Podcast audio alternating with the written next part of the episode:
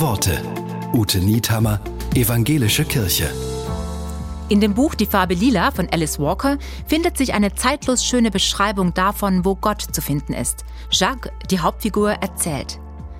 An einem Tag, wie ich ganz still dagesessen bin und mich gefühlt habe wie ein Kind ohne Mutter, da kam es mir, so ein Gefühl, dass ich ein Teil von allem bin, nicht abgetrennt. Ich habe gewusst, wenn ich einen Baum fäll, blutet mein Arm.